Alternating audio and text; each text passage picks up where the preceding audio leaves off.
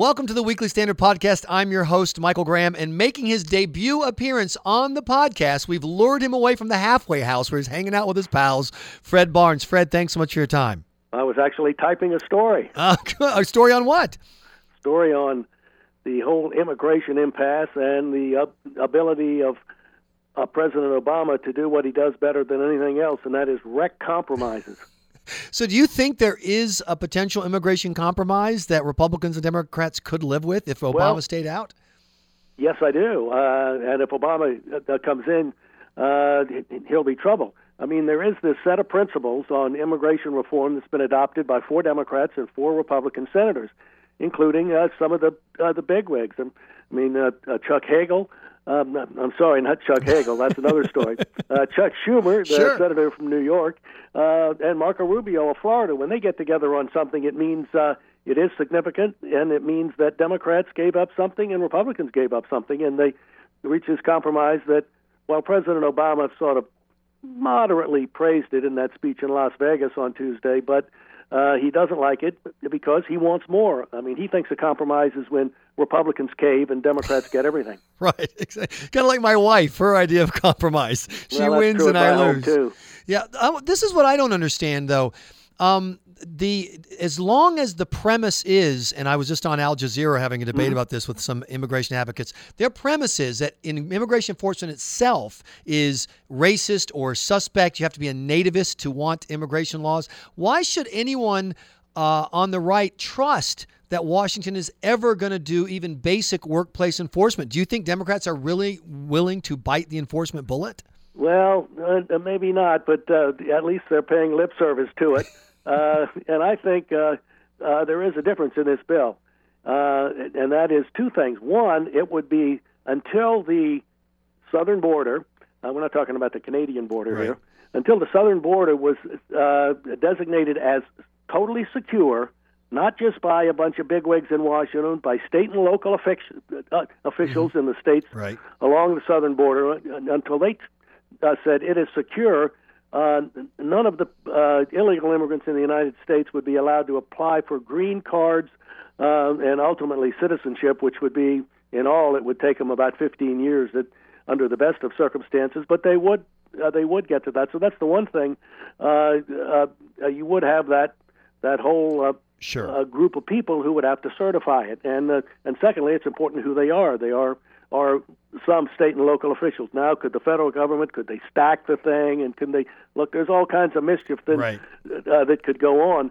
But just the fact that the Democratic senators like Chuck Schumer agreed not to uh, do what President Obama wants, and that is, you know, on day one, all 11 million illegal immigrants in the United States uh, are eligible for citizenship. Sure. Uh, and and for one reason, in a compromise, uh, why they're not for it, it couldn't pass. Uh, uh, certainly couldn't pass the House, and probably couldn't pass the Senate. But uh, this compromise could. Uh, one last question on immigration before we get to Chuck Hagel, and that is the argument is if the bill passes, it's a winner for the Democrats and President Obama because they gave uh, the Hispanic voting bloc something it wants, and Republicans lose. If the bill fails, President Obama wins because they beat the crap out of Republicans with it, and Republicans lose. Is this a heads I win, tails you lose situation no, I think it can be win-win. But if it's defeated, you know, uh, Obama will will blame Republicans, uh, and, and he's doing the worst thing uh, that's possible now. He's going to go around and campaign for what he calls his proposal uh, on immigration reform, which would, you know, you'd immediately immediately be eligible for uh, citizenship, Sure. and there would probably be no uh, uh, guest worker program, which is essential to uh, uh, to getting the business community and conservatives behind it, and is also uh, uh, something that siphons off uh, illegal immigrants. Uh, uh, somebody who had a particularly bad uh, week this week was Chuck Hagel. I'll, I'll put this way: if either of the two teams playing in the Super Bowl on Sunday are as bad as Chuck Hagel, this thing's gonna be over in the first quarter. Have you? Can you recall a Senate performance so stumbling, inept, and ham-fisted? Uh, you know, and I've tried to think of uh, of somebody, um, and you know, I I just haven't. Any, uh, particularly anybody who they're uh, nominating for one of the top posts Right. in Washington. And of course, uh, this is Secretary of Defense. Uh, and Chuck Hagel says, uh, you know, he doesn't know much about the subject, and he, you know, he doesn't know much about the Middle East, and uh, he can't explain uh, whether the surge, which he said was terrible historically, the biggest foreign policy blunder, the surge of troops in Iraq, that mm-hmm. ultimately um, either won or come close to came close to winning the war. Uh, he said it was terrible at the time, but he doesn't know whether the surge. You know, he's going to let history decide uh, what it is, and right. you know, and then some of the things that he'd been quoted as saying in the past, he he uh, he just couldn't quite explain. I, I, don't know if you're familiar with the segment they do on when Jay Leno's on the Tonight Show. They do jaywalking, where they go out and they ask people questions yeah, that they I should have know. Seen that it's hilarious. That was Chuck Hagel. There was if you had found somebody on the street. Hey, what about the Middle East? Uh, damn if I know. Hey, what do you think? Yeah. Uh, damn if I know. I mean, so his his theory is I can't possibly disagree with any of you because I have no idea what I'm talking about. So mm-hmm. appoint mm. me. The sad part is my bet, uh, Fred Barnes, is that he will in fact be our next Secretary of Defense because Democrats will lockstep vote and give Obama what he wants. Do you agree? Well, that's why I've been waiting. I think you're probably right, Michael. But uh, the only, uh, and so I have been waiting not to hear the criticism of Republicans and oh, this right. new Republican's popped up who's against him. But I'm waiting for that single uh, pivotal Democrat to announce uh, that I will not vote for Chuck Hagel. He's not qualified, or or for some right. other reason, uh, and that might really start a steamroller effect among Democrats who must be uh, terribly embarrassed uh, to have this guy come up and be such a complete klutz, uh, and yet he's their uh, Secretary of Defense nominee. And, excuse me, and you know Obama won't back down. Obama, I mean, there would have to be a delegation of Democratic senators to the White House to say, you know, we we really just can't get this guy through. We're going to have some slippage among some of our senators, and all the Republicans be against him. But you know, this being uh, the nature of Washington at the moment, that probably won't happen. Yeah, embarrassed. I don't think they do embarrassed on the other side of the aisle, Fred. Well, they don't do it in front of you or me, but I think when they get in the Senate dining room and they look around and see mm-hmm. whether that there are no Republicans there, then they'll say, "Gee, did you see that?" I've got a broader question to ask you before we get mm-hmm. to the mm-hmm. economy. A brilliant writer at the Boston Herald, I think it was me, mm-hmm. uh, made the point that uh, right now, if you ask the average American, you know, what's going on in their life, they say, "Oh my gosh, the economy's shaky. Where mm-hmm. are the jobs? I can't find full-time work. I'm working three part-time jobs." They're very focused on these concrete, specific mm-hmm. issues. And if you look at the White House, what's President Obama talking about? Immigration, guns, women in the front lines of combat, uh, you know, uh, gay marriage, and issues related to uh, same-sex issues. I remember, uh, Fred, when we used to think it was a bad thing when candidates talked about divisive social issues. Mm.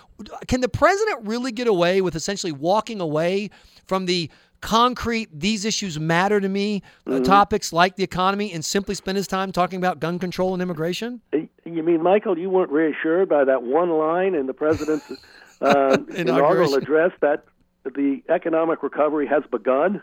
I was not. You know, four was, years after the recession was over. I was re- comforted until I saw that the economy contracted in the fourth quarter after trillions of dollars dumped into it. And all the and all the uh, Democratic economists and uh, and other Democratic apparatchik are all running around saying this is the most wonderful contraction of the economy ever. uh, and of course, they never mention that another 170,000 Americans dropped out of the job market. Right.